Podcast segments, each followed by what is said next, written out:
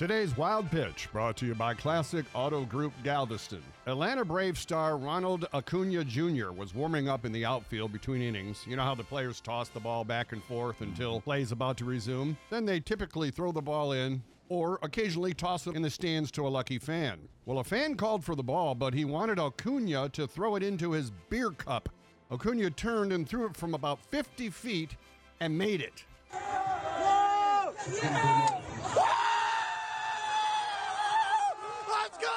Let's go! Acuna not only leads the majors in hits and home runs, but now beer pong. That's today's wild pitch.